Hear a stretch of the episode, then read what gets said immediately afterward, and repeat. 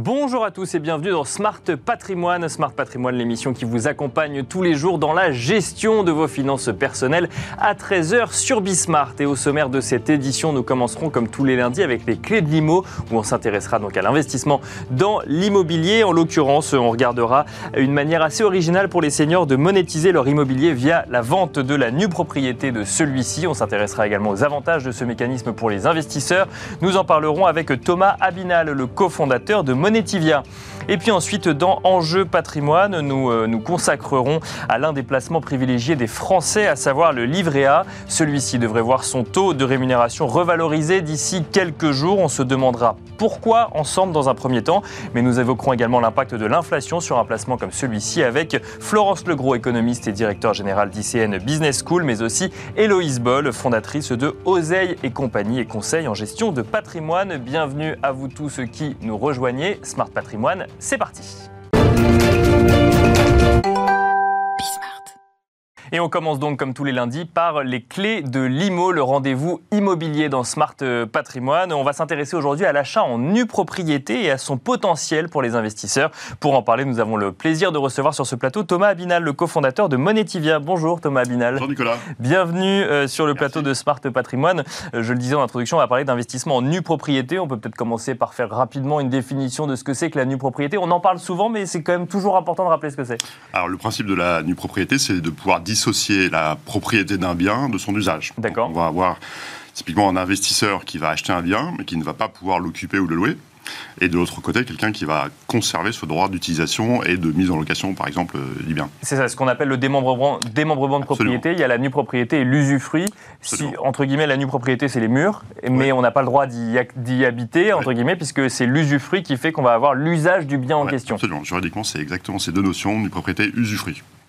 Et alors, comment est-ce qu'on peut euh, utiliser cette, euh, ce, ce mécanisme de démembrement de propriété euh, pour faire de l'investissement immobilier? Alors, bah, typiquement, le- le- le- la grande clé d'entrée dans ce sujet pour les investisseurs, c'est de se dire, au lieu d'acheter un bien et de le mettre en location, hein, ce qui est quand même la logique immédiate d'un sûr, investisseur ouais. immobilier, connue. l'investissement locatif ou l'investissement immobilier le plus Voilà, classique, oui, on bien va sûr. préférer là acheter un bien occupé, ne pas toucher de loyer, D'accord, euh, avec ce qui, a, ce qui a un certain nombre d'avantages, notamment en termes de risque. d'accord. Euh, ouais. Et puis du coup, on va acheter ce bien moins cher, puisqu'on va percevoir finalement des loyers sous forme de réduction de prix à l'entrée.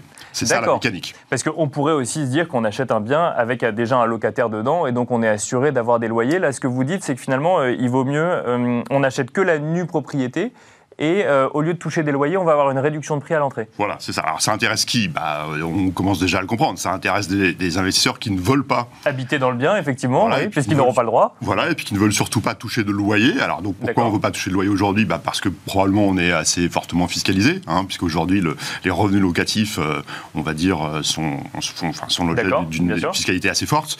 Euh, donc un certain nombre de gens préfèrent voilà, ne pas toucher de loyer, avoir plutôt un, un investissement de long terme dans lequel ils vont pas percevoir de revenus dont ils n'ont pas besoin, Mhm. et du coup ils vont euh, ils vont échapper à la fiscalité sur les revenus fonciers. C'est intéressant parce que du coup, on parle d'un investissement, mais on cherche un investissement sans chercher de rémunération à court terme de cet investissement. Exactement. C'est vraiment un arbitrage euh, court terme, long terme. Donc, euh, on, on- on- on refuse, enfin, on, accepte de ne pas toucher le loyer pour, en contrepartie, à plus long terme, avoir une meilleure équation, économique. hein. Donc, on a un couple rendement-risque qui est optimisé, mais euh, la clé d'entrée, c'est effectivement de, ne pas avoir besoin de ces loyers à court terme. Et alors, ça veut dire que si on achète que la nue propriété, on va acheter moins cher, euh, j'imagine, puisqu'en fait, euh, l'usufruit et la nue propriété ont chacun une valeur, et donc là, on n'achète qu'une des deux valeurs, entre guillemets, du bien immobilier. Exactement. Euh, mais pourquoi je fais ça? Parce que si je, si je n'ai que la nue propriété, euh, Alors, bah, à quoi elle va me servir? Alors la grande motivation des investisseurs sur ce type d'investissement, c'est un, préparation à la retraite, hein, donc c'est l'épargne pour dans 20 ans, 30 ans, enfin très long terme. Euh, et puis l'autre motivation, c'est surtout d'échapper aux aléas du locatif. Donc préparation à la retraite, constitution de patrimoine.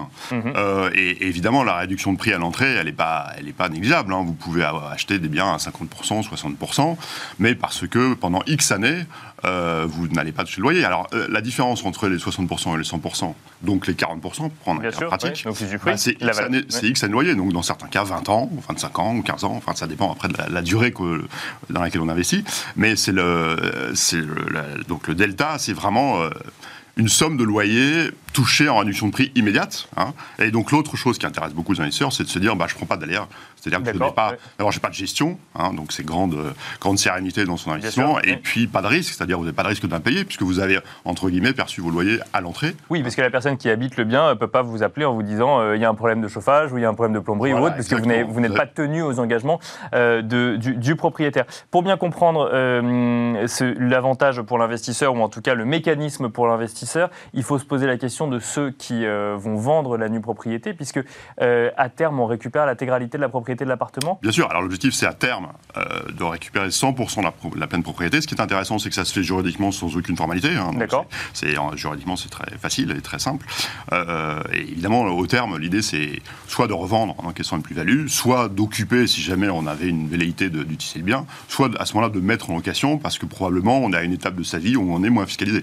Donc, typiquement, bah voilà, vous êtes un, actif, vous avez peut-être, euh, vous êtes peut-être dans une tranche marginale d'imposition à 30%, vous dites, oh là là, moi, j'ai pas envie avec CSG, CRDS de, de, me voir euh, capter 50% de mes revenus, enfin 47,2, Bien sûr, Mais par contre, peut-être qu'à 65 ans, 70 ans, bah, vous aurez une ponction fiscale qui sera bien redescendue, et là, vous pourrez peut-être faire du locatif. Mais alors, du coup, en fait, on récupère 100% de la propriété de l'appartement le jour où les occupants euh, décèdent ou décident de vendre l'appartement Il y a plein de montages différents. Effectivement, Monetivia œuvre dans l'ancien, et effectivement, ce sont des particuliers derrière qui, en direct, détiennent l'usufruit. D'accord. Alors, il y a plusieurs formules possibles, mais soit c'est des gens qui ont gardé un usufruit pour une période bien précise, donc bah, ils s'en vont parce qu'ils ont ça correspond à leur projet. Soit, et c'est effectivement euh, euh, un des créneaux forts de Monetivia, c'est de s'adresser à des personnes âgées qui vont vouloir monétiser un bien avec une formule qui, qui euh, là aussi pour elle, est une alternative à une autre formule existante qu'est la vente en viager. Bien sûr. Et alors là, on va récupérer le bien bah, quand les, les, occupants euh, seront décédés. Donc, euh, avec un terme qui est pas forcément très précis, enfin très défini au départ. Donc là, ça veut dire qu'on est un, un, couple de personnes âgées. Et pourquoi est-ce qu'on irait vendre la nue propriété de son appartement pour garder l'usufruit? Alors aujourd'hui, il y a énormément, enfin il y a une part énorme du patrimoine des seniors qui est dans l'immobilier. Hein. La moyenne, c'est 70%, mais c'est une moyenne. À Paris, on peut être beaucoup plus beaucoup plus haut. Hein. On a fréquemment, nous, des clients qui viennent nous voir et qui ont 98% de leur patrimoine dans l'immobilier. Mhm. Alors, ils ont besoin de récupérer euh, des liquidités pour, euh, je dirais, pour vivre. par exemple, euh, ils veulent faire des donations à leurs enfants de liquidités aujourd'hui pour leur donner un coup de pouce. Ils veulent se créer du revenu complémentaire à la retraite. Ils veulent, pour certains, c'est plus prosaïque. Ils ont besoin de financer la dépendance d'un conjoint. Mhm. Voilà, il y a plein de raisons de vouloir récupérer des liquidités. Et c'est un schéma possible, parmi d'autres, qui le permet parce que ça évite de vendre l'intégralité du bien. On peut continuer à l'habiter, simplement on n'a plus la nue propriété. Et quand on n'a plus la nue propriété, euh, automatiquement le, bien revient à celui qui est propriétaire de la nue propriété le jour où il n'y a plus d'usufruitier. Exactement, exactement. C'est exactement ça. Le schéma, il est euh, par définition voué à s'éteindre à la fin. D'accord. C'est-à-dire qu'au final, euh, l'usufruit est forcément, je dirais, temporaire. En tout cas, il n'est pas éternel. Et donc, au terme, il s'éteint. Hein, juridiquement, on dit qu'il s'éteint. Et, et, le nu propriétaire va devenir usufruitier à son tour et donc plein propriétaire. Alors avant de passer euh, peut-être aux différences qu'on peut voir avec le, viager, euh, vous ça vous arrive de voir euh, par exemple de, des, ventes d'usufruit avant, la terme parce que, avant le terme parce que les projets ont changé ou autre ou Alors c'est tout à fait possible, c'est assez rare mais c'est tout à fait possible. Ce qu'on voit de plus en plus c'est des gens qui n'ont pas de velléité de rester à vie dans un bien et qui sont capables d'arbitrer parce que peut-être qu'ils ont, enfin souvent ils ont deux biens par exemple, donc résidence principale, résidence secondaire et ils vont dès, dès 70-75 ans dire bah la maison secondaire ou bien le pied à terre, je le garde que 10 ans, je le garde que 15 ans, et puis après, je rendrai les clés. D'accord. Ça, on le voit de plus en plus. Et donc, ils vendent la nue propriété quelques années avant, et ensuite. Ils vendent euh, la nue propriété, ils gardent 10 ans ou 15 ans, une période bien définie d'usufruit qu'ils ont eux-mêmes définie. Hein. D'accord. et, et, donc, à la fin, bah, par définition, ils rendent les clés.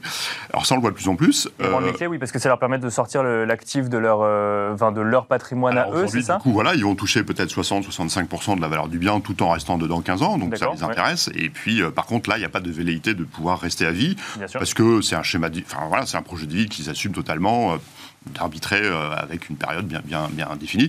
Et ça, effectivement, c'est une, tendance aussi qui émerge, versus euh, l'autre tendance, qui est, enfin, versus l'autre possibilité qui, elle, est plus ancestrale, de se dire, bah, je vais conserver le bien à vie, mhm. sans savoir combien de temps je vais vivre. Alors là, qui amène d'autres questions. Et là, et là, on revient effectivement sur, sur, un fonctionnement assez similaire au viager. On pourrait comparer ça au viager Alors, si vous voulez, nous, on n'aime pas cette comparaison, parce qu'il y a des grosses différences, mais par essence, vous avez un utilisateur qui va vendre et rester à vie dans le bien. ça, ressemble, ça ressemble, et puis qui est une personne âgée. le bien à la fin. Donc, euh, Ça ressemble beaucoup au viager. Après, la question, c'est comment on structure ça euh, financièrement et, juridiquement pour euh, justement échapper à l'aléa viager, parce que le problème du viager, c'est que vous avez un aléa monstrueux qui est que vous avez un prix qui est fabriqué euh, à partir d'une espérance de vie. Bien sûr, ce qui est, bien sûr, bien ce sûr. qui est Ouais, un, ce qui est un aléa par construction. Donc, vous prenez quelqu'un qui a une espérance de vie de 17 ans, en pratique, vous ne savez pas s'il va vivre 5 ans ou 25 ans. Oui, bien sûr. Ah, et puis du coup, ça amène l'investisseur à se poser la question Ouais. et à parier, entre guillemets, sur l'espérance de vie de la personne. Alors, Donc, sur le euh, viager classique, bah, l'idée c'est de parier, c'est d'utiliser cet aléa. Il y a des gens que ça intéresse de parier dessus. Alors après, bon, c'est un- est-ce que c'est moralement euh, acceptable ou pas On peut le discuter, puisque dans le viager euh, à l'ancienne, euh, bah, vous vous, euh, vous enrichissez, et vous avez un coup de booster sur votre TRI parce que vous récupérez le bien plus vite en cas de décès. Alors c'est sûr, justement ouais, nous, ouais. chez Monetivia, ce qui nous plaisait pas. Et donc on a souhaité construire une solution qui va, je dirais, qui va ré- enfin, gérer cet aléa et qui va le neutraliser. D'accord. Et, et- et tout l'objectif du contrat Monetivia qu'on a lancé il y a, il y a maintenant 5 ans déjà, c'est de bâtir un prix qui va être ajusté dans la durée en fonction de la durée réelle d'usage du bien. hein, pour éviter que quelqu'un qui vit moins longtemps que prévu, bah, je dirais, se fasse un peu euh, spolier, ou enfin en tout cas fasse une mauvaise affaire, la famille. Et de l'autre côté, euh, avoir aussi un investisseur qui sait exactement où il va et qui s'embarque pas dans une formule où peut-être qu'il pensait le récupérer au bout de 15 ans et il va le récupérer au bout de 25 ans. Donc, Et donc, voilà, comment on fait dans ces cas-là C'est qu'il n'y a pas un seul prix d'entrée, c'est-à-dire qu'on peut les. On a un prix d'entrée, Oui. mais on s'arrête pas là. C'est la grosse, je dirais, euh, différence avec Moetivia, c'est que derrière, on met en place des mécanismes de protection des deux parties qui vont permettre de réviser le prix D'accord. dans le futur. Alors, révision de prix dans le scénario 1 de vie plus courte que escompté, bah, c'est tout simplement un complément de prix. hein. Donc, ouais. c'est un capital complémentaire qui est versé à la succession. Et du coup, la succession, bah, elle se fait pas avoir. hein. Euh, Bien sûr. on ouais. est sur une transaction qui est beaucoup plus gagnant-gagnant. Et puis de l'autre côté, on a euh, l'alternative numéro 2, où la- le, le senior vit plus longtemps que les statistiques. C'est pas grave, on est content pour lui. Et parce que, pourquoi? Puisqu'il y a l'assureur Alliance, qui cette fois prend en charge ce risque et va euh, indemniser dans ces cas-là l'acheteur tant, tant que la, la situation perdurera. hein. Et alors, de manière plus générale, j'allais vous poser la question pour conclure des risques. Donc, on en a déjà un petit peu parlé, mais le risque pour l'investisseur de passer sur la nue propriété, c'est quoi? C'est justement ce manque de visibilité sur le, le temps euh, dirais pas que c'est d'investissement? un risque parce que c'est assumé dès le début, donc c'est clair. ouais. C'est clair, on sait que dans cette formule-là, en tout cas quand on n'est pas sur des démembrements temporaires, on sait qu'on a un horizon de sortie en termes de timing qui n'est pas maîtrisé. Le risque, il est avant tout immobilier, c'est un risque marché. Bien sûr. Alors ouais. ça, il ne faut pas le négliger parce que, alors c'est vrai qu'à Paris, on est un petit peu déformé puisqu'on depuis, euh, je sais pas, 30-40 ans, on a toujours une courbe. On a du ça. mal à voir l'immobilier baisser. ouais, mais, mais c'est fondamentalement le, le risque numéro un dans ce type d'investissement, c'est que vous êtes sur un investissement immobilier. Alors vous avez un effet de levier, ce qui est intéressant au départ, mais euh, on ne va pas vous prédire que le marché immobilier parisien va monter comme ça à l'infini, puisqu'on n'en sait rien. ouais. Et alors à Paris, et puis surtout dans d'autres régions, peut-être que le marché est moins lisible. Et, Donc voilà. c'est les variations de prix effectivement euh, de, de l'immobilier Oui, parce qui que sont vous- qu'il faut regarder de très près quand on quand on est investisseur. Et vaut mieux. Merci beaucoup Thomas Abinal. Je rappelle que vous êtes le cofondateur de C'est Monetivia. moi qui vous remercie, Nicolas. Et euh, quant à nous, on se retrouve tout de suite dans Enjeu patrimoine.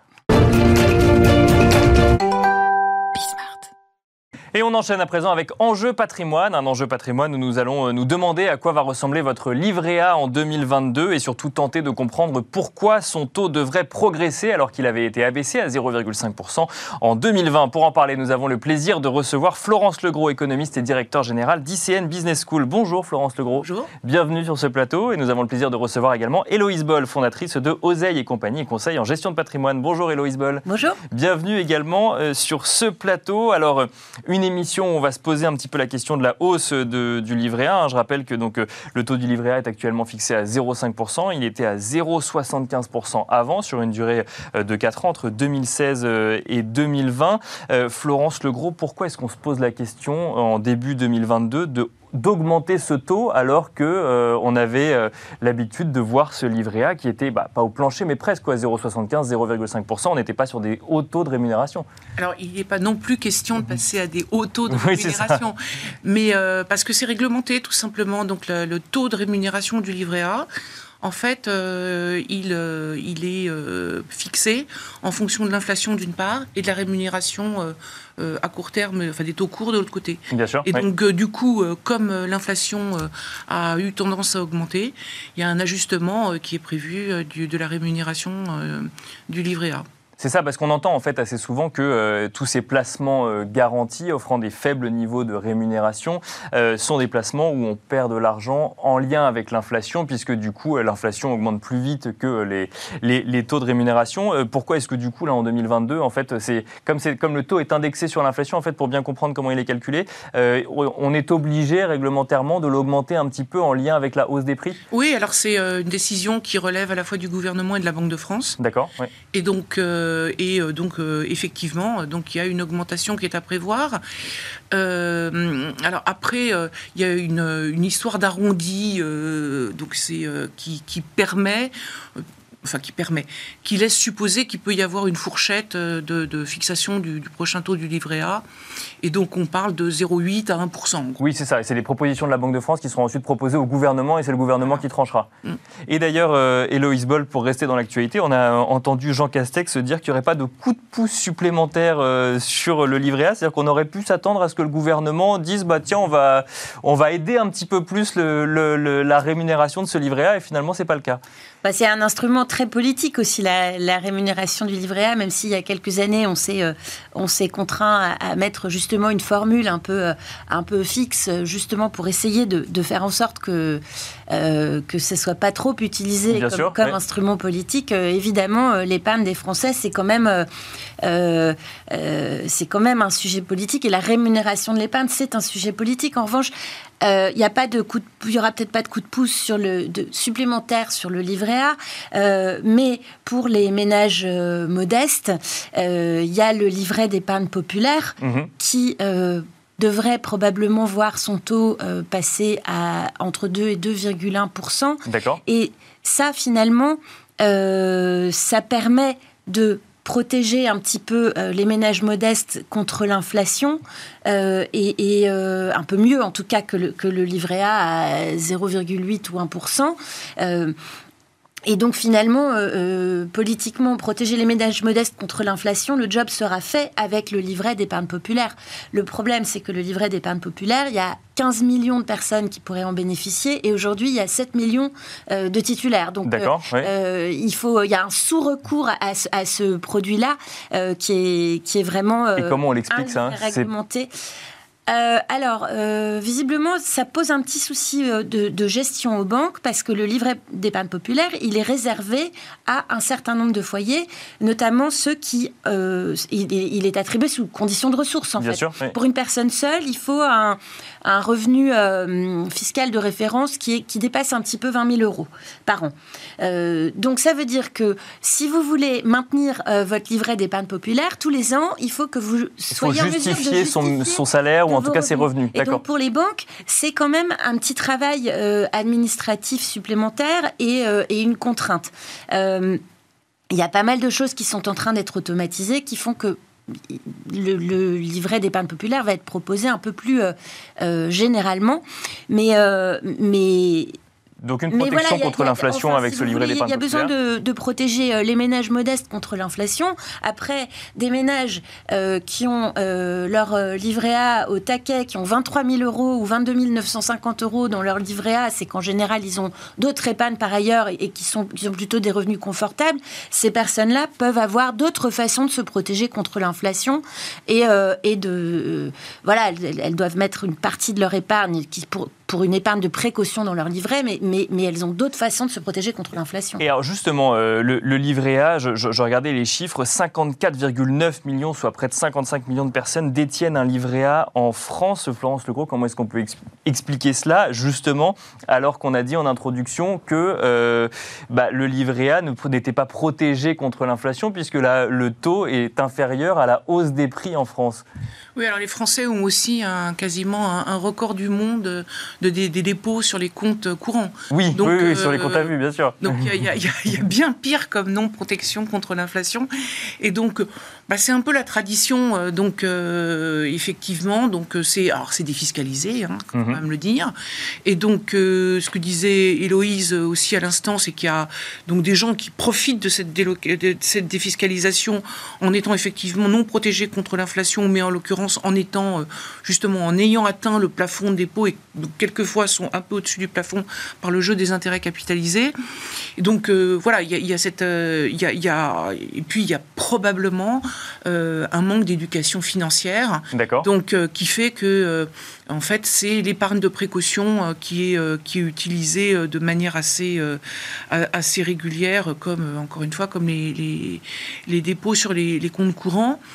Et euh, Donc, donc ça veut dire qu'en fait, ça, quoi, ça rassure d'avoir de l'argent liquide sur des, sur des placements, enfin, ou sur Oui. son compte courant, là effectivement c'est liquide par essence, ou même sur un placement ultra liquide comme le livret A. Oui, tout à fait. Et d'ailleurs, euh, en fait, on, on l'a bien vu pendant enfin, la, la crise sanitaire de ce point de vue-là, et, et une belle expérience pour comprendre un petit peu euh, la manière dont l'épargne s'est allouée. Et en fait, on voit bien que quand le moral des Français est un peu en berne, donc euh, il y a eu cette, ce surcroît d'épargne, donc il y a l'épargne du confinement, donc là les, les Bien sûr, n'ont ouais. pas pu dépenser leurs sous, mais en fait, euh, ce qui est la, la destination euh, de cette épargne a été euh, au départ plutôt sur de, de- de l'épargne très liquide, donc compte courant ou livret. Et puis elle commence maintenant à se réorienter, mais à nouveau, on n'est pas sur de l'épargne à très très long terme, hein, on est sur de l'assurance vie. Oui, d'accord. C'est-à-dire qu'on passe d'un livret, A à une assurance vie. Donc ça reste effectivement, on peut, on peut même y, retrouver les mêmes garanties en fonction des choix d'allocation qu'on fait au sein d'une assurance vie. Exactement, et c'est plutôt euh, de, l'assurance vie en euros, hein, donc euh, du coup, euh, on, a là aussi une protection contre l'inflation qui est certaine, enfin, qui sur le long terme n'est pas optimale. Alors on va se poser la question de l'inflation dans un instant. Euh, ju- juste avant, euh, Héloïse Boll, vous êtes conseiller en gestion de patrimoine, donc c'est une des, euh, des, euh, raisons d'être d'Oseille et compagnie. Est-ce qu'on peut envisager euh, pour un épargnant français, est-ce qu'ils peuvent envisager constituer euh, son patrimoine sans passer par le livret A aujourd'hui en 2022 Euh, c'est difficile. En fait, euh, c'est- quand même très important euh, dans un patrimoine constitué de façon à peu près rationnelle d'avoir une épargne de précaution. Vous ne pouvez pas avoir tout votre argent en immobilier et aucun euro de côté pour l'entretenir. Vous ne pouvez ouais. pas avoir tout votre argent en bourse et être obligé de le vendre à la casse si vous avez, si vous avez besoin de, de, de récupérer de l'argent. C'est important d'avoir des, des, quand même des liquidités disponibles, euh, donc soit sur un livret A, soit sur un livret euh, de développement durable et solidaire. Enfin, euh, et puis, et ce sont des montants qui sont alors tou- toujours trop élevés chez la plupart des Français. On, on dit qu'il faut avoir entre 3 et 6 mois de, de revenus euh, Disponible pouvoir- disponible pour pouvoir faire face à une à une à une à un gros coup dur en fait. Euh, moi, je recommande et je suis pas toujours euh, suivie, mais euh, euh, je recommande aux personnes qui sont indépendantes, euh, qui ont des, des petites entreprises et qui sont à leur compte. Qui ont besoin de trésorerie, De ne pas avoir ce même, ces, mêmes, euh, ces mêmes montants, parce que ces gens-là, finalement, euh, qui sont moins bien couverts socialement, etc., ont, besoin d'avoir un- une épargne disponible, même si elle est mal rémunérée, un peu plus élevée. Donc en fait, il faut une épargne de précaution et le livret A, parmi d'autres, en fait, euh, permet d'avoir cette épargne de précaution. Et euh, il ne faut pas regarder que le taux, c'est ce que vous nous dites. Bah, c'est que quand on veut placer, il faut regarder euh, le, le- donc il y a le rendement, le risque, mais aussi la liquidité. La disponibilité des fonds, c'est très important. Et c'est aussi probablement une des raisons pour lesquelles, pendant la crise sanitaire, les contrats d'assurance vie ont connu une décollecte. Même les fonds en euros, parce que il y a quand même une loi depuis quelques années qui fait que s'il y a un euh, très fort et euh, qu'il est euh, euh, et qu'il y a un risque systémique, on peut geler les avoirs des contrats d'assurance vie. Donc euh, on peut pas avoir tout son argent sur des contrats d'assurance vie en euros non plus. Il faut de l'argent liquide. Et tant pis si cette si cette masse euh, de de- d'épargne de, précaution qui est vraiment destinée à faire face au coup dur, elle est pas très bien rémunérée, voire rémunérée en dessous de l'inflation. C'est une sécurité qu'il faut avoir malgré tout. Florence Legros, c'est vrai que c'est un, argument qu'on entend souvent, euh, d'aller sur des produits euh, plus, euh, qui offrent un plus haut niveau de rendement, justement pour contrer l'effet inflation. mais en même temps, ben, oui, tous n'offrent pas les mêmes garanties. Quand on investit en private equity, par exemple, on a de l'argent bloqué pendant une quinzaine d'années. Donc là, on a des taux beaucoup plus intéressants. Mais en même temps, c'est de l'argent dont il ne faut pas avoir besoin à court terme. Donc quand on regarde ce sujet inflation, rendement, mon épargne, c'est vrai que c'est toujours un peu compliqué de naviguer dans ce, dans ce contexte-là. Oui, c'est vrai, mais euh, enfin, pour rebondir sur ce que disait Héloïse, la question c'est celle de la destination de l'épargne. Mhm. Donc effectivement, il est raisonnable d'avoir. Euh, c'est amusant d'ailleurs que euh, Héloïse dit je suis pas toujours suivie quand je dis à des gens qui ont un profil risqué professionnel. en fait, ce qu'elle leur dit simplement, bah, c'est diversifier vos risques. C'est-à-dire vous êtes risqué professionnellement, donc arrêtez de prendre du risque partout. arrêtez de prendre du risque partout. Et, et c'est vrai qu'on se rend compte donc que en fait les les Français cumulent des niveaux de risque euh, qu'ils n'imaginent pas. D'accord. Euh, Alors même qu'ils sont euh, les champions du compte à vue et du livret A. C'est assez curieux. C'est-à-dire qu'on pourrait imaginer que selon le profil professionnel, par exemple quelqu'un qui est fonctionnaire, en fait, il peut avoir toute son épargne en action. Oui, en fait, bien sûr, voilà. Et en fait, c'est jamais le cas.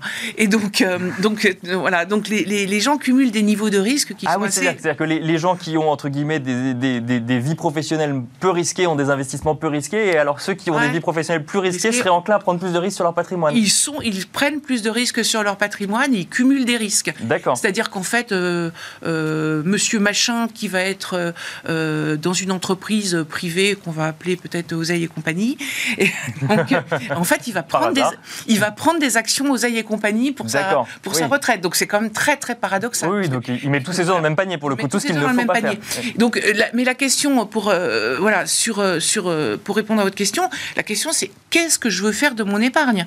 Je veux dire, si je veux léguer, euh, parce que j'ai autre chose pour vivre pendant ma retraite, par exemple, j'ai aucune raison de liquéfier mon patrimoine immobilier. Bah, Bien sûr. J'ai aucune raison, après tout, de, liquider un, portefeuille action si euh, je veux euh, léguer à mes, à mes enfants. Il peut y avoir d'autres raisons un peu euh, fiscales, un peu différentes. Bien sûr. Mais en l'occurrence, la question, c'est une question d'horizon. Donc, pour, par exemple, vous disiez que sur du private equity, ou même, de toute façon, plus largement sur les actions, la probabilité de faire une perte nulle sur les actions est exactement égale à zéro au bout de 20-25 ans de détention. Et donc, euh, et donc ça, c'est immuable. Hein, sur euh, données historiques, euh, on, le montre très bien. Donc, c'est bon pour de, faire de l'épargne retraite. Mais il faut le savoir. Hein. Encore faut-il avoir. Bien sûr. voilà. Et donc, Mais on ne va pas sur un livret A pour sa retraite, pour le coup. Ah pas du tout. Pas du tout. Enfin, moi, je ah le conseillerais. Donc, on se pose la question de la destination toujours de l'épargne. Il faut poser la question de la destination de l'épargne et puis se poser la question de savoir effectivement qui on est et quel est notre degré de, de, quel est le, le en capital humain, est-ce que j'ai euh, du risque euh, ou non Et donc, euh, qui peut me permettre, en fait, d'allouer mon épargne différemment. Héloïse Boll, pour conclure, c'est vrai qu'on parle de la destination de l'épargne. Quand on parle de private equity, on sait dans quoi on investit. On investit dans les sociétés. Quand on investit en bourse, on achète des actions de bourse. Quand on investit sur son livret A, est-ce que les gens qui investissent sur un livret A savent où va leur argent? Est-ce qu'on se pose cette question-là ou on se pose juste la question de la liquidité? Euh, je, pense que c'est pas le, c'est pas ce qu'il y a dans l'esprit, euh, dans l'esprit des épargnants. Bien euh, sûr. La plupart du temps. L'idée, c'est qu'il y a effectivement une grosse partie de financement du logement social, mais il y a pas mal d'autres choses maintenant aussi un peu plus à la marge. mais je, crois que c'est pas vraiment euh, c'est pas vraiment ce qui est dans la, dans la tête des épargnants euh, en premier lieu. En premier lieu, c'est qu'est-ce que, qu'est-ce que j'ai comme épargne disponible euh, Voilà, quelle est la promesse entre disponibilité, risque et rendement certains, qu'est-ce que j'ai comme épargne disponible pour ma retraite? Et donc là, effectivement, il faut, il faut expliquer que non, ça ne, ça, ça ne fonctionne pas pour de l'épargne de très long terme et, et qu'il y a probablement un pas à franchir vers plus de risques. Et c'est ce pas-là qui est très difficile à franchir même pour les épargnants euh, euh, très très euh, plus avertis ou, non, très à l'aise financièrement en fait. D'accord. Quand vous avez quand, quand, vous avez 3000 euros et que c'est votre seule épargne, bah évidemment vous n'allez pas la mettre en risque. quand je reçois des clients qui ont 200 000 200 000 euros entre leur livret et des comptes à vue, bon là il y a un, un, il y aurait possibilité de, prendre du risque, mais effectivement en disant il, il, va falloir sauf si vous vous comptez investir cet argent-là dans l'immobilier par exemple à très court terme euh, il va falloir trouver autre chose parce que là, pour le coup, vous prenez un risque de voir se déprécier beaucoup, beaucoup, beaucoup d'argent. Eh ben, ce sera le mot de la fin. Merci beaucoup, Héloïse Boll, fondatrice de Oseille et compagnie et conseillère en gestion de patrimoine. Merci également, Florence Legros, économiste et directeur général d'ICN Business School. Merci à vous de nous avoir suivis. Je vous donne rendez-vous demain pour un nouveau numéro de Smart Patrimoine à 13h sur Bismart.